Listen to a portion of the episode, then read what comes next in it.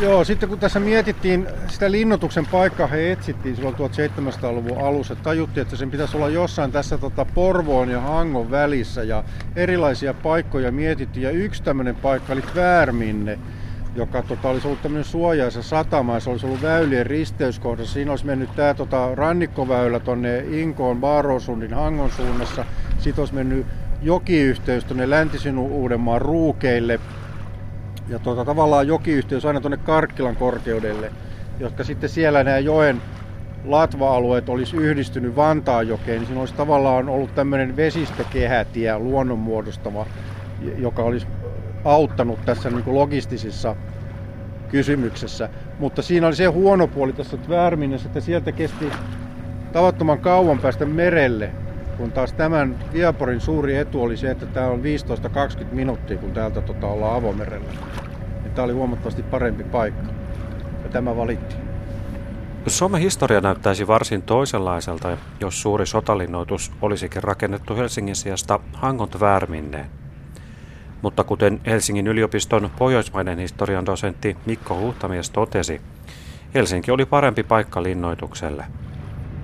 No joo, tämä on Kruunuvuoren selkä ja tämän ideahan oli se, että tänne olisi asetettu sitten suojaa avomerilaivat ja nämä, nämä tota, merelle johtavat salmet oli suljettu ja tota, niitähän suljettiin sitten semmoisilla tota, upot, jäältä upotetuilla arkuilla, jossa oli kiviä tai sitten kettingeillä ja tämä olisi muodostunut tämmöisen suojaisen merialueen, jossa olisi ollut siis avomerilaivat ja noin saaristolaivasta oli soutualukset, olisi ollut Suomenlinnan Viaporin, Viaporin tota, telakalla. No yksi merkittävä kohde tässä on toimissa näkyy toi Siljalainen, niin se ei ole siinä sattumalta, mä, vaan mä sanoisin, että se on siinä sen takia, että siihen seitsemäntoistasadan luvun alussa Pietari Suuri, kun se vallotti suuressa Pohjansodassa Helsingin niin, ja, ja Suomen, niin se perusti tuohon telakan.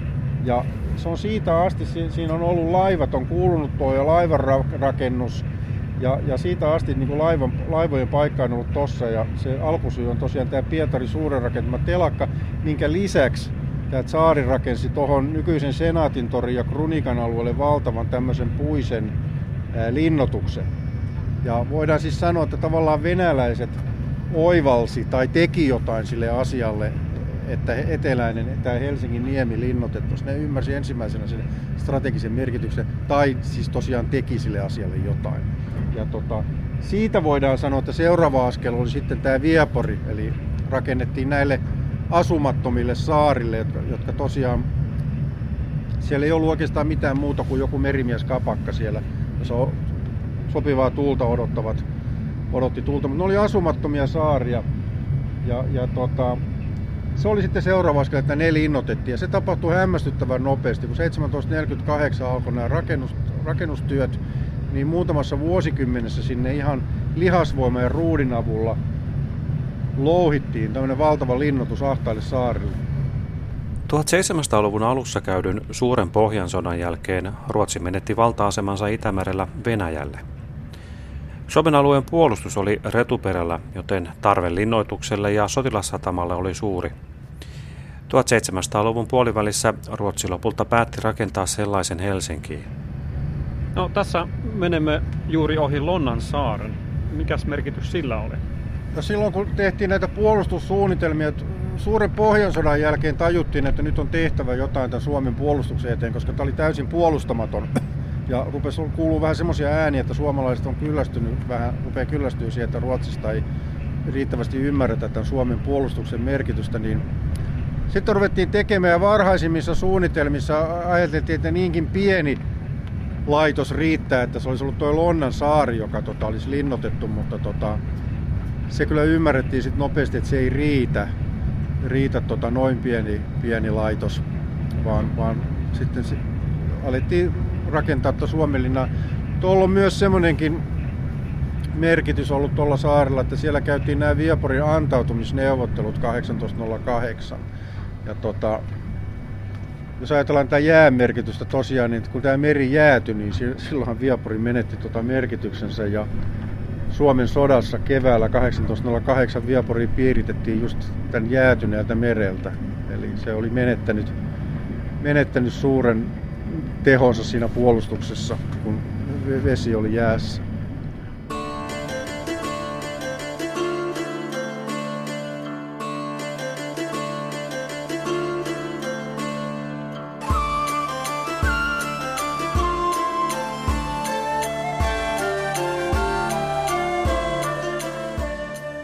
Palataan Mikon kanssa Suomenlinnaan eli Viaporiin hieman myöhemmin.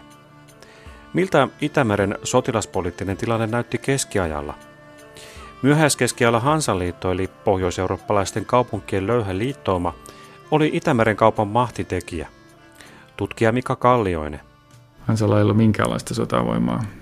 Heillä ei ollut edes omaa laivastoa, vaikka voisi ajatella, että kun tällainen merimahti, kaupallinen merimahti on ollut, että heillä olisi, olisi varustunut sota-aluksia, mutta tällaisia ei missään vaiheessa heillä ollut. Jos syntyy jotakin sotatilanteita, niin kuin esimerkiksi oli tuo kolmekymmentäluvulla Tanskaa vastaan muun muassa, niin näitä kauppalaivoja kyllä sitten voitiin varustaa aseen ja, ja näin päin pois, mutta, mutta varsin sotavoimia ei ollut. He saattoi palkata kaappareita, tämmöisiä yksityisyrittäjiä, jotka sitten sai virallisen kaappariluvan, tämmöisen kirjeen ja, ja saattoi vihollisen aluksia sitten kaapata haltuunsa, mutta todellakaan mistään vain sotavoimasta ei, ei voida puhua. Tämäkin osaltaan korostaa, että Hansan tämmöistä hyvin löyhää ja jossain mielessä epämääräistä luonnetta, että sillä ei ollut, ollut sotavoimaa eikä, eikä omaa yhteistä budjettia, ei, ei edes omaa yhteistä sinettiä, joka keskiajalla on yksi tällainen ikään kuin virallisen toimien symboli ollut. Hyvin monilla kaikki kaupung- kaupungilla oli omat sinettinsä ja näin päin pois, mutta Hansalla ei sellaistakaan ollut, että se on, on tosiaan hyvin epämääräinen. No, no Tanskan kanssa siinä kärhämöitiin useamminkin kerran varmaankin, niin miten niissä yleensä sitten kävi? No käytännössä ne tilanteet merkitsi sitä, että, että Hansa onnistui, onnistui sekä Tanskan kanssa käydyissä sodissa että sitten Sitten Venäjän kanssa, ei voi puhua sodista, mutta tämmöisissä, tämmöisissä kiistoissa, niin käytännössä itselleen muodostaa asema, joka oli hyvin lähellä kaupallista monopolia. Tämä siis syntyi siinä tuhatkaksisataa kolmesataa-luvun aikana. Siellä kolmesataa-luvun jälkipuolella, niin voi sanoa, että Hansa aika suverenisti hallitsi tämän Itämeren alueen kaupa, kauppaa ja, ja markkinoita. Sen jälkeen kyllä sit se tilanne alkoi vähitellen muuttumaan, että nämä muut kilpailijat alkoi pikkuhiljaa vahvistumaan. Venäjän valtakunta alkoi nousemaan, keskiajan lopulla sitten Ruotsin valtakunta, Tanskakin vahvistui ja sitten toisaalta Itämereen tuli uusi kilpailija, jota niin kuin esimerkiksi hollantilaiset on hyvä, hyvä esimerkki siitä, että, että Hansan asema ei sitten ikuinen enää ollutkaan ja tuhatneljäsataa-luku olikin sitten jo semmoista alkavan laskun aikaa. tuhatviisisataa-luvulla Itämeren sotilaspoliittiset asetelmat muuttuivat merkittävästi. Seuraukset näkyivät nopeasti. Mikko Huhtamies. Itämerellä tapahtui kolme merkittävää tämmöistä voimapoliittista muutosta. Ensinnäkin tämä tota, Kalmarin unioni, tämä Pohjoismainen unioni, joka oli perustettu tuhatkolmesataa-luvun lopulla, joka oli niin kuin voimissaan käytännössä katsoen tuhatneljäsataa-luvulla, niin se hajosi. Hajosi siinä mielessä, että muun muassa Ruotsi, Ruotsi rupesi sitä irtautumaan, ja tämä Tanska, joka johti tätä unionia, unionia ei tietenkään sitä pitänyt. Se oli yksi tämmöinen hajannuksen aiheuttaja, yksi tämmöinen voimapoliittinen tekijä. Toinen oli Hansan merkityksen väheneminen tuhatneljäsataa-luvulla, siis Lyypekin johtaman Hansan. Hansahan oli tämmöinen tota, kaupunkien liitto, kauppakaupunkien liitto, mutta se oli myös tämmöinen poliittinen ja sotilas, sotilaallinen tekijä, koska se pystyi rahoittamaan, rahoittamaan merisodankäyntiä ja tarjoamaan laivoja muiden tahojen käyttöön.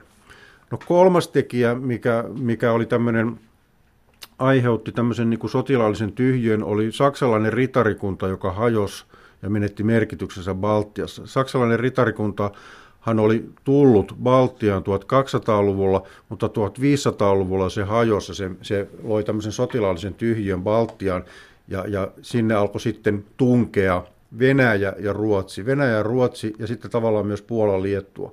Venäjä, Ruotsi ja Puola, Liettua tota, alkoi taistella Baltian herruudesta. tuhatviisisataaluvulla tultaessa Ruotsi ei vielä ollut kovin kummoinen merimahti Itämerellä, mutta tilanne muuttui nopeasti. Ruotsi pyrki merimahdiksi.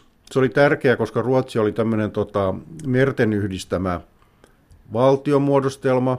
Ruotsi pyrki merimahdiksi, mikä tarkoitti sitä, että se ensinnäkin sen piti rakentaa oma laivasto, minkä se rakensikin, ja se tapahtui hämmästyttävän nopeasti, koska Kustaa Vaasa, kun se nousi valtaan ja irtaantui tästä unionista tuhatviisisataaluvun alussa, niin Ruotsilla ei ollut oikeastaan minkäänlaista laivastoa, mutta hyvin nopeasti se rakensi tämmöisen oman laivaston.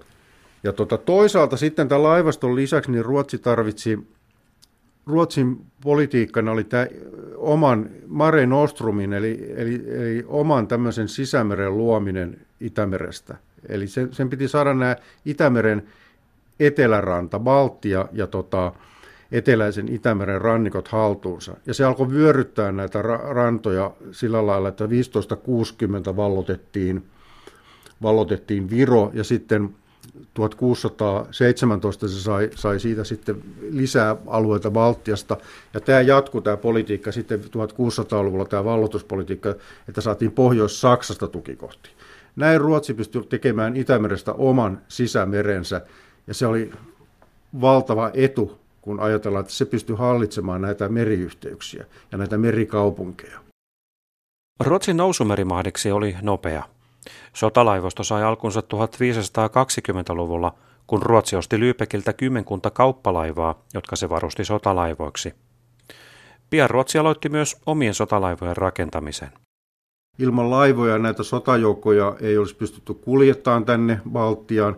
Toisaalta sitten kun näistä kaupungeista taisteltiin, niitä saarrettiin laivastolla. Laivastosaarto oli, oli tärkeä tämmöinen operaatio, esimerkiksi just tämä Narvan saarto, joka sitten johti muun muassa tähän tota, seitsemänvuotiseen sotaan tuhatviisisataaluvun, tuhatviisisataakuusikymmentäluvulla suurin piirtein, jossa Tanska lyötiin. Ruotsi löi Tanskan merellä siinä ja, ja tota, sai, et, niin kuin, pääsi niskan päälle merellä tuhatviisisataaluvulla Tanskasta.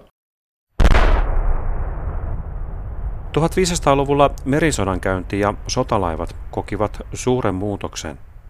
Siinä oli yksinkertaisesti kyse siitä, että tuliaseet tuli sodankäyntiin. Oli tullut, tullut tota, jo neljätoistasataa-luvulla ää, Italiassa ja Saksassa voimakkaasti tähän maasodankäyntiin, ja ne tuli sitten vähitellen myös tähän merisodankäyntiin.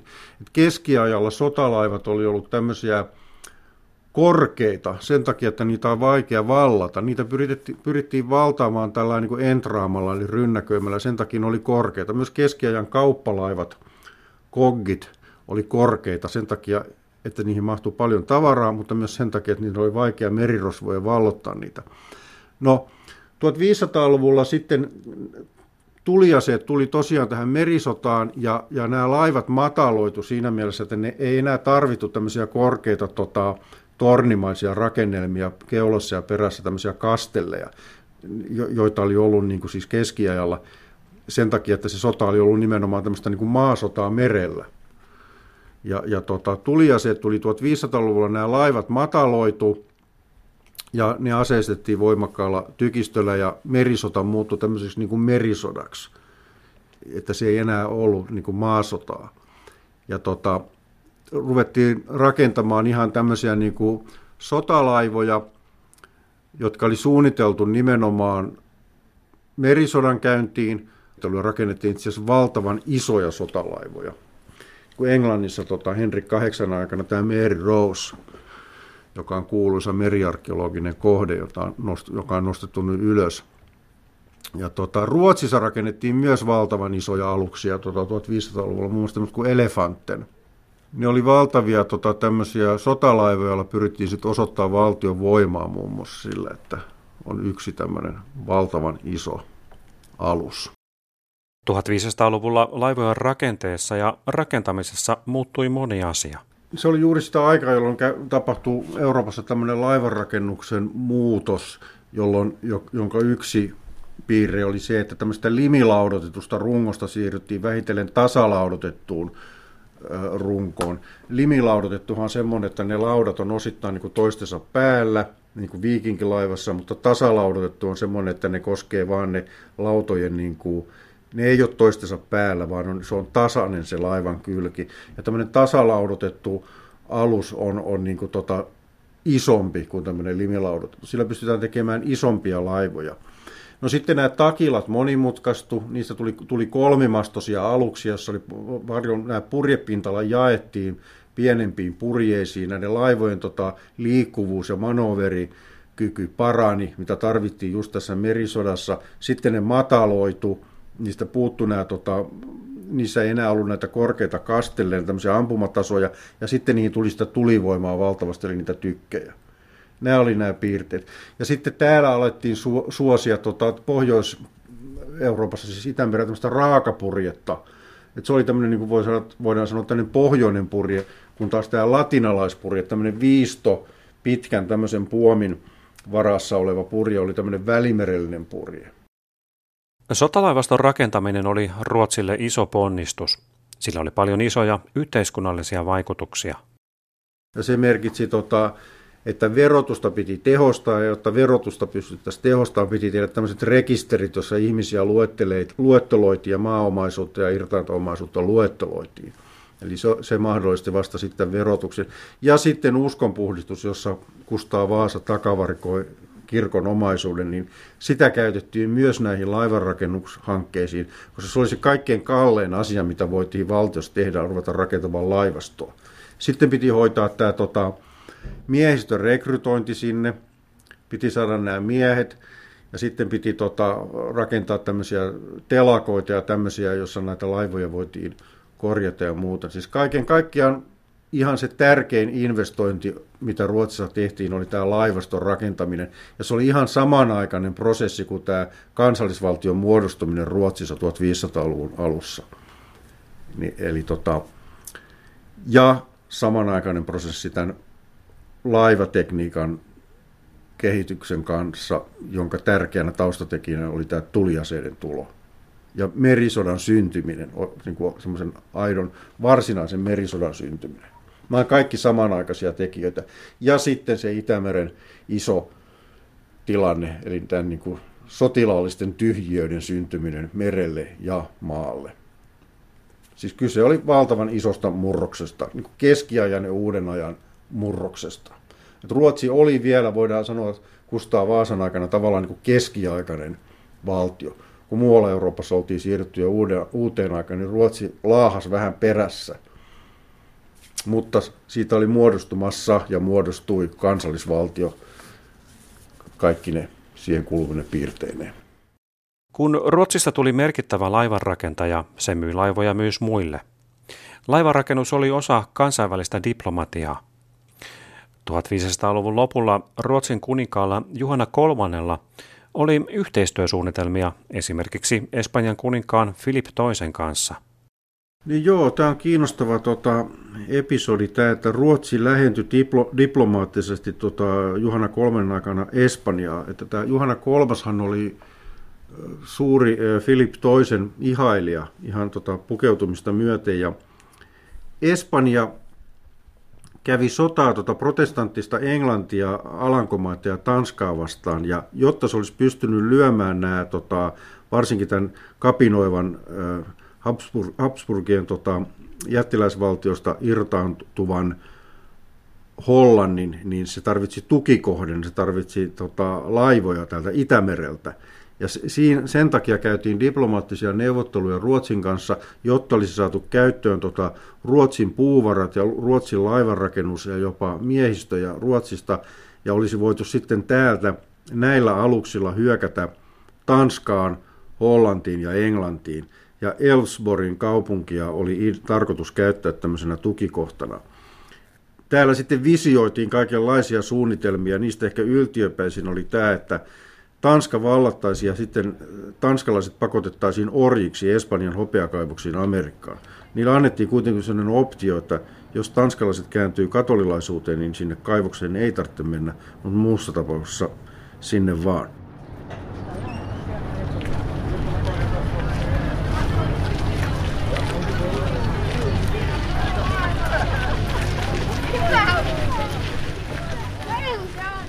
Palataan Mikko Huhtamiehen kanssa Viaporiin. Viaporin telakka oli aikoinaan huippumoderni. Siellä muun muassa rakennettiin kaleereja. Joo, tuossa mikä niin näkyy tuommoista täytettyä maata, ja missä on nyt tuommoinen rakennus, mikä on kaareva katto, joka on siis lentokonehalli, jossa rakennettiin tota Suomen ensimmäiset lentokoneet tuhatyhdeksänsataaluvun alussa. Niin seitsemäntoistasataa-luvulla sitä lentokonehallia ei tietenkään ollut, vaan siinä oli se kanavan ulostulo, eli siinä on se vanha portti, tässä missä on tätä täytemaata, ja sieltä nämä kaleerit tuli ulos telakalta. Ja tuossa tota, on ollut sitten tuommoinen kääntösilta, kääntösilta, siinä on ollut kaksikin siltaa, tai kelluva silta korjaan. Ja tota, Ne on tullut ilman mastoja ne kalerit sieltä telakalta, ja tuossa missä näkyy tuo inventaariokamari, niin siinä on ollut semmoinen mastovarasto ja mastonosturi, jossa sitten on laitettu mastot ja ne on varustettu ne, tota, ne kalerit, nämä soutualukset, ja ne on lähtenyt tuosta merelle, ne on aika nopeasti päässyt tästä. Millainen alus kaleeri on? Kaleeri oli ö, pitkä ja kapea soutualus, jossa oli myös masto tai mastot, että sillä voitiin purjehtia myötätuuleen, mutta se ei luovinut. Ja se tarvitsi tosiaan siis valtavasti soutajia, että se saatiin eteenpäin. Ö, kaleeri, kun sanoo sanan kaleeri, niin monille tulee mieleen nämä antiikin kaleerit, nämä trireemit, trireemit ja tämmöiset, jossa oli siis soutajia jopa kolmessa kerroksessa, mutta niissähän ei ollut mitään tykkejä tietenkään, vaan ne oli tämmöisiä, että ne törmäs. Nämä kaleerit törmäs ja upotti siis vihollisaluksen. Nämä kaleerit, mitä Suomen Viaporissa käytettiin, oli niin sanottuja renesanssikaleereja, jotka oli kehitetty samaan aikaan, kun tykit kehitettiin, eli neljätoistasataa–viisitoistasataa-luvulla. Ja ne oli, niissä oli soutajia vain yhdessä kerroksessa, ja niissä oli edessä tykkejä, kahdesta neljään tykkiä edessä. Eli, eli ne oli, ne oli renesanssikaleereja, joita täällä käytettiin, ja ne otettiin Ruotsissakin käyttöön melko nopeasti tämän Välimeren antaman esikuvan mukaan, ja Kustaa Vaasalla oli jo oli näitä tota, kaleereja. Ja kaleereja käytettiin Ruotsin historiassa oikeastaan kahdella vuosisadalla, viisitoistasataa-luvulla ja seitsemäntoistasataa-luvulla. viisitoistasataa-luvulla Kustaa Vaasa kehitti niitä innokkaasti, ja niitä käytettiin tämmöisinä kuljetusaluksina, joilla kuljetettiin miehiä ja sotatarvikkeita tuonne itään Suomen rannikkoa pitkin. No kuusitoistasataa-luvulla kaleereja ei käytetty, koska silloin merisodan pääpaino oli tuolla eteläisellä Itämerellä, Ölannin, Ölannin vesillä, ja siellä Tanskaa vastaan, kun taisteltiin. Mutta sitten seitsemäntoistasataa-luvulla Pietari Suuri oli rakentanut oman kaleerilaivaston, jonka ansiosta hän sitten vallotti Helsingin ja itse asiassa koko Suomen suuressa Pohjansodassa. Ja ruotsalaiset tajusivat silloin, että niiden pitää kehittää oma kaleerilaivasto. Aloitettiin tämmöinen kaleerilaivaston rakennushanke, ja samaan aikaan alettiin miettiä kaleerilaivaston tukikohtaa Suomessa. Siis kun se aiemmin oli ollut Tukholmassa, niin nyt se haluttiin paljon lähemmäksi Venäjää. Linnoituskomission raportti yhdeksäs syyskuuta tuhatseitsemänsataaneljäkymmentäseitsemän. Alamainen raportti Helsingin ja Degerbyn linnoituslaitteista noudattaen hänen kuninkaallisen majesteettinsa armollista ohjetta ja määräystä. Helsingistä varikkolinnoituksen sijainnista suhteessa naapurin ja maan sijaintiin. Suhteessa naapuriin on Helsingillä seuraavat edut. yksi. Pakottaa häntä pitämään kaleerinsa Pietarissa ja luopumaan satamasta Roderinlahdella, jossa kaleerit ovat vaarallisempia Ruotsin saaristolle kuin missään muualla. kaksi. Sodan aikana voi täältä estää kaiken kaupan Pietariin, Narvaan, Tallinnaan, Viipuriin ja Haminaan. kolme. Naapurin kaleerieskadroona erotetaan Virosta ja Liivinmaalta, koska hän ei voi turvallisen sataman puuttuessa seurata sitä rantaa. Näin alkoi linnoituskomission raportti Ruotsin kuninkaalle. Yksi sen laatioista oli tykistöupseeri Augustin Ehrensvärd, josta tuli Viaporin suunnittelija ja rakennustöiden johtaja.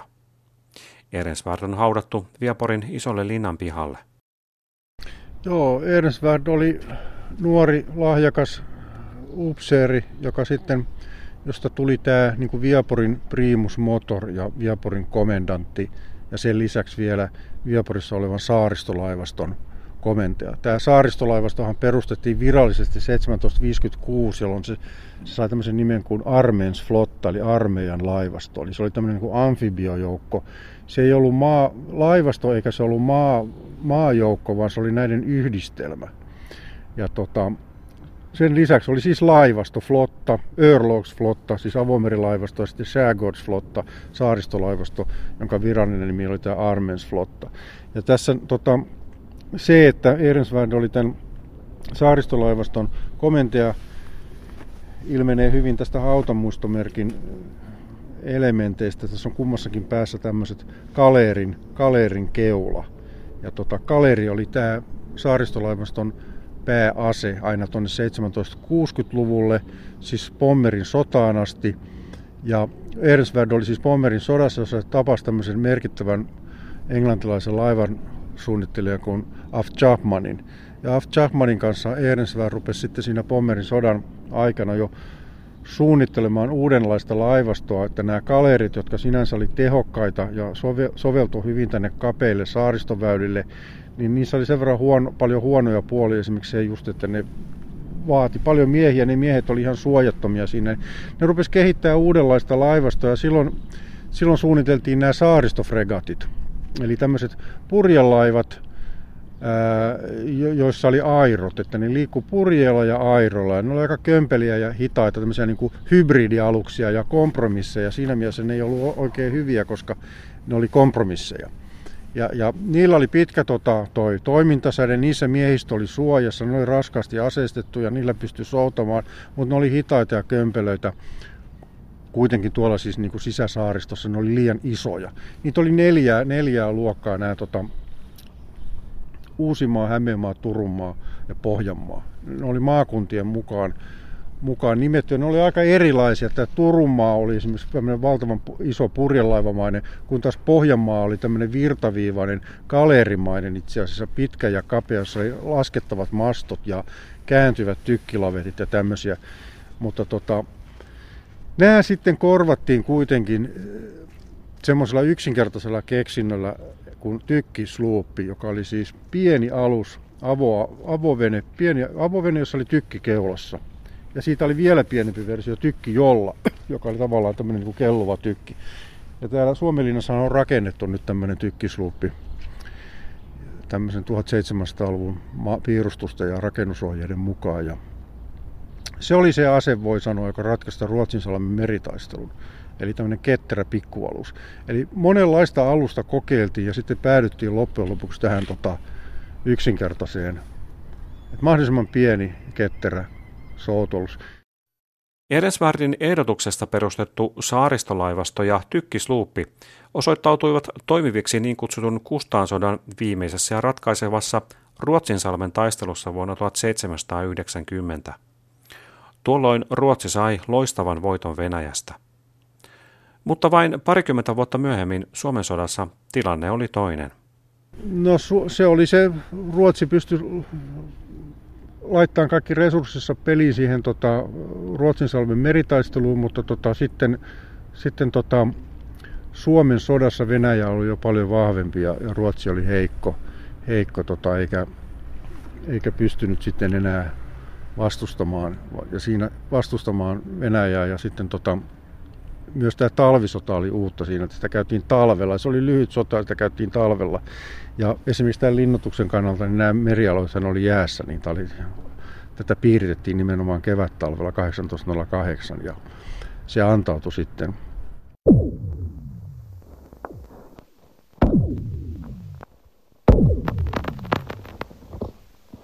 Vuonna tuhatkahdeksansataakahdeksan keväällä vallitsi takatalvi. Suomenlahti oli jäässä, eivätkä ruotsalaiset laivat kyenneet saapumaan Viaporin avuksi. Viapori antautui venäläisille toukokuussa tuhatkahdeksansataakahdeksan. Suomen sodan jälkeen Venäjä dominoi pohjoista Itämerta. Historian emeritusprofessori Yrjö Kaukiainen. Kyllähän sitten ilman muuta muutti myöskin sotilaspoliittista tilannetta. Vanha raja, vanhan Suomen raja, sehän oli Kustaa kolmannen Venäjän sodan jälkeen linnoitettu hyvin vahvasti. Nyt nämä linnoitukset, joita ei oikeastaan ehditty käyttää koskaan, tulivat tarpeettomiksi. Toisaalta Suomen sodan jälkeen Venäjä oli niin vahva sotilasvaltio, että vähän aikaan ei mietitty sen kummemmin, että tarvitsisiko Ruotsin vastaista rajaa linnoittaa.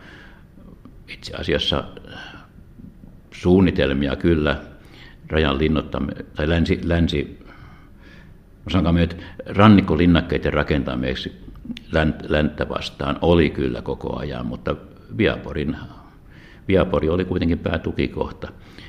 Vasta sitten, kun Boomarsundia ryhdyttiin rakentamaan, tilanne muuttui, mutta Boomarsundkaan ei oikeastaan ehtinyt kovin paljon vaikuttaa asetelmiin. tuhatkahdeksansataaluvun alkupuolella Venäjä ja sen armeija olivat voimansa tunnossa. Tämä Venäjän vahvuus tietysti oli tulosta siitä, että Venäjä oli, Venäjän maa-armeija oli yksi kaikkein tärkeimpiä tekijöitä Napoleonin kukistamisessa. Venäjän maa-armeijan vahvuus taas perustui oikeastaan venäläiseen väenottojärjestelmään. Siellähän otettiin aina tarpeen mukaan uusia alokkaita, joku osa. Tapana oli laskea, että kuinka monta miestä otetaan viisisataa revisiosielua, eli täyskasvusta miestä kohti. Ja tota, sota-aikana otettiin enemmän, rauhan aikana vähemmän, mutta Venäjän armeija ei, ei koskaan hajotettu rauhan aikana. Sitä ei siis asetettu mihinkään rauhan tilaan, vaan se oli jatkuvasti koossa. Ja tällä tavalla se itse asiassa automaattisesti kasvoi koko aika niin, että se oli miesmäärältään ylivoimaisesti Euroopan vahvin. Entä laivasto? Millainen se oli? No Venäjän laivastohan oli Kustaan sodan aikana ehkä vähän vahvempi kuin Ruotsin, mutta yllättävän hyvinhän Ruotsi selvi, selvisi siitä, siitä merisodasta, Kustaa kolmannen merisodastakin.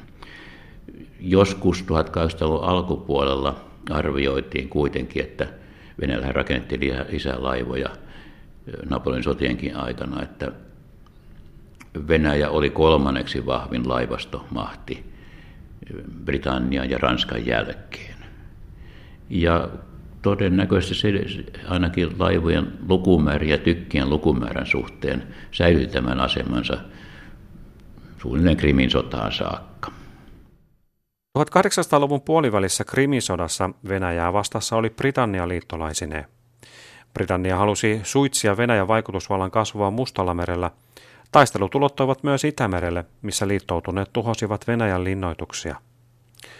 Sota osoitti, että Venäjä ei ollut pysynyt mukana merisodankäynnin kehityksessä.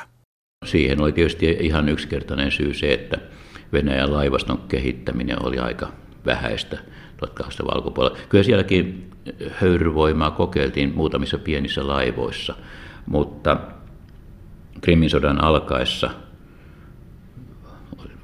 Venäjällä taisi olla sellainen runsas tusinan verran höyryfregatteja ja verrattuna sitten siihen liittotunnin laivastoon, joka tuli piirittämään näitä rannikoita, niin se oli aika mitätön mahti.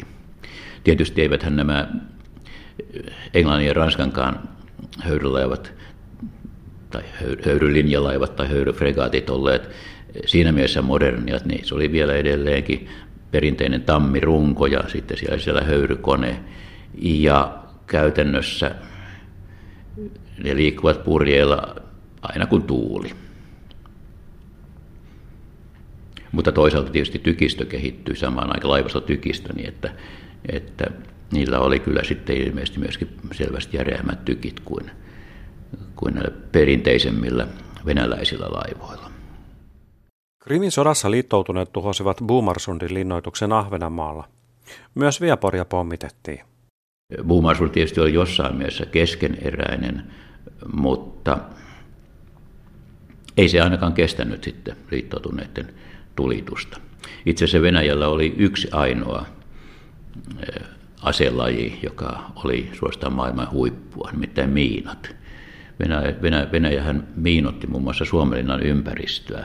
Ja sitä tiedettiin sen verran, että, että liittoutuneet eivät uskaltaneet tulla kovin lähellä. Ja tämän takia ne vauriot, mitä Viapori kärsi, jäivät, jäivät sitten ihan kohtuullisiksi. Ja tähän Venäjän miina-aseen kehittämiseen muuten vaikuttivat aika paljon Nobelin veljekset, jotka, jotka sitten ehkä tästäkin syystä olivat hyvin suosittuja siellä päin, että pääsivät myöskin kaivamaan öljyä pakusta. Ottiko nyt Venäjä jotenkin opikseen Krimin sodasta? No näin voi sanoa. Rannikkotykistä ruvettiin modernisoimaan, hankittiin uusia tykkejä esimerkiksi tuonne Suomenlinnaan. Tosin aika rauhaiseen tahtiin. Venäjähän oli taloissakin mielessä aika pahassa, pahassa paikassa Krimin sodan aikana. Pelättiin jopa koko valtion, tai ainakin valtion talouden romahdusta, niin että rauhan tahto oli sitten loppujen lopussa Nikolai ensimmäisen kuoleman jälkeen hyvin voimakas. Mutta sen jälkeen sitten ruvettiin tosiaan maltillisesti kehittämään sekä laivastoa että rannikkolinnakkeita. Maltillisesti siinä mielessä, että aluksi laivasto-ohjelmalla pyrittiin vain aika pieniin aluksiin, ran, rannikkopanssarilaivoihin, niin sanotuihin monitoreihin, niin nehän tulivat muotiin sitten Yhdysvaltain sisällissodan aikana. Siis, mutta varsinaista avomerilaivastoa ruvettiin rakentamaan vasta paljon myöhemmin. Tyypillisiä tuossa tuhatkahdeksansataakahdeksankymmentäluvulle asti olivat juuri toisaalta tykkiveneet ja toisaalta niin sanotut monitorit. Niistähän ehkä tunnetuin on Rusalkka, joka, jonka muistomerkki on tuolla Tallinnassa. Itse asiassa Rusalkka itse on nykyään Suomenlahden pohjassa tuolla Helsingin Kasuunin lähistöllä. Sille, sille kävi samalla tavalla kuin Estonialle aikanaan, kun se myrskyssä yritti tulla Helsinkiin. Sitten Venäjä aloitti, niin ehkä on syytä sanoa myöskin, että kyllähän sillä lailla Venäjä, Venäjä seurattiin tilannetta, että ruvettiin asentamaan sotalaivoihin höyrykoneita. Samalla tavalla kuin Englannissa ruvettiin myöskin päällystämään sitten puisia sota-aluksia panssarilevyinä. Ja vähitellen tästä sitten siirryttiin varsinaisiin panssarilaivoihin. Venäjällä sellainen laivasto-ohjelma, jolla joka tähtää sitten myöskin ainakin Itämerellä kaikissa oloissa toimivaan laivastoon. Se alkoi lähinnä tuhatkahdeksansataakahdeksankymmentäluvun lopulla ja silloin ruvettiin sitten rakentamaan tällaisia suuria panssarilaivoja. Vuonna tuhatyhdeksänsataaneljä ja tuhatyhdeksänsataaviisi käydyssä Venäjä-Japanin sodassa Venäjä lähetti Itämeren laivastonsa Tyynelle merelle. Japani tuhosi laivaston Tsushiman meritaistelussa.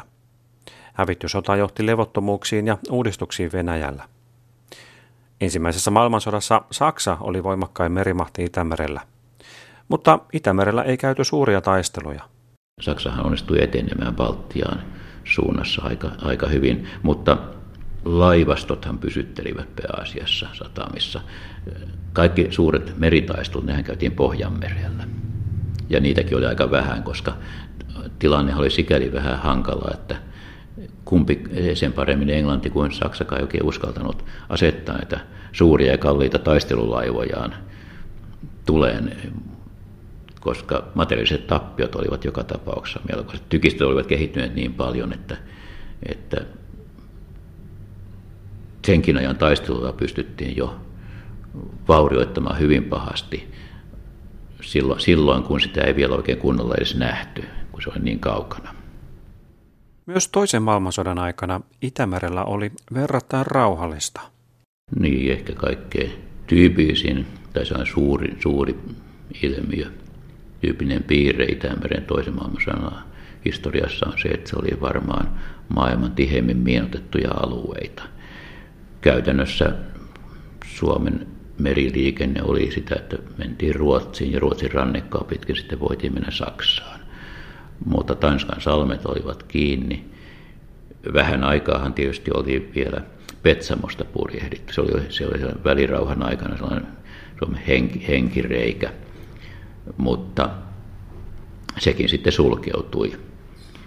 Ja jonkin verran suomalaisia laivoista internoitiin Yhdysvaltoihin, ja, mutta merenkulu, voi sanoa näin, että merenkulussa oli silloin aika hiljaiset ajat.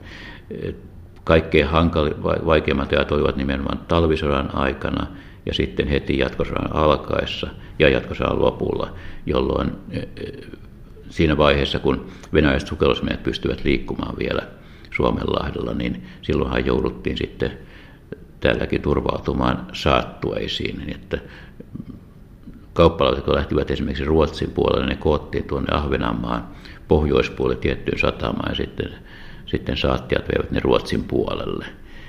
Silloin kun Venäjän laivasto oli saarrettuna Suomenlahden pohjukkaan, silloin voitiin käyttää näitä, esimerkiksi tätä normaalia Tukholman väylää. Mutta sitten kun saksalaisten saartorengas murtui, palattiin taas takaisin tähän saattuepakkoon. Toisen maailmansodan jälkeen Itämerellä laskeutui rautaesirippu. Niin, onhan meillä näitä erilaisia Whisky on the Rocks ja muita episodeja. Sehän oli kilpavarustamisen aikaa, varustamisen aikaa ja kyllähän se tietysti näkyi. Tosin suuri osa siitä oli siinä mielessä näkymätöntä, että sillä alueella, missä esimerkiksi suomalaiset saivat liikkua. Ei nyt niin ihme, ihmeitä nähty. Tietysti oli liikkeellä huuja sieltä, että kyllähän meidänkin rannikollamme sukellusveneitä kävi, mutta niistä nyt ei pidetty silloin. Niistä, niistä, ei, niistä ei tehty uutisia, ei voitu tehdä uutisia. Viime aikoina Venäjä on jälleen aktivoitunut Itämerellä. Joo, Venäjä selvästi pyrkii takaisin siihen asemaan, mikä sillä oli Neuvostoliiton aikana. Ja sehän tietysti on hyvä muistaa, että Neuvostoliiton romahdussa oli tavattoman suuri shokki.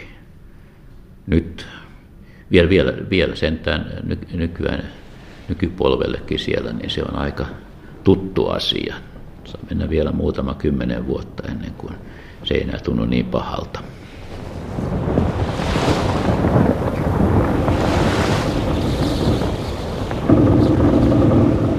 Seuraavassa ja viimeisessä Itämeren historiasarjan jaksossa katsomme, millaisia riskejä Itämerellä on otettu. Kauppamatkoille on uskaltauduttu huonokuntoisilla laivoilla ja haaksirikkoja on tapahtunut paljon. Miten niitä on yritetty estää? Miten sai alkunsa Suomen majakkalaitos?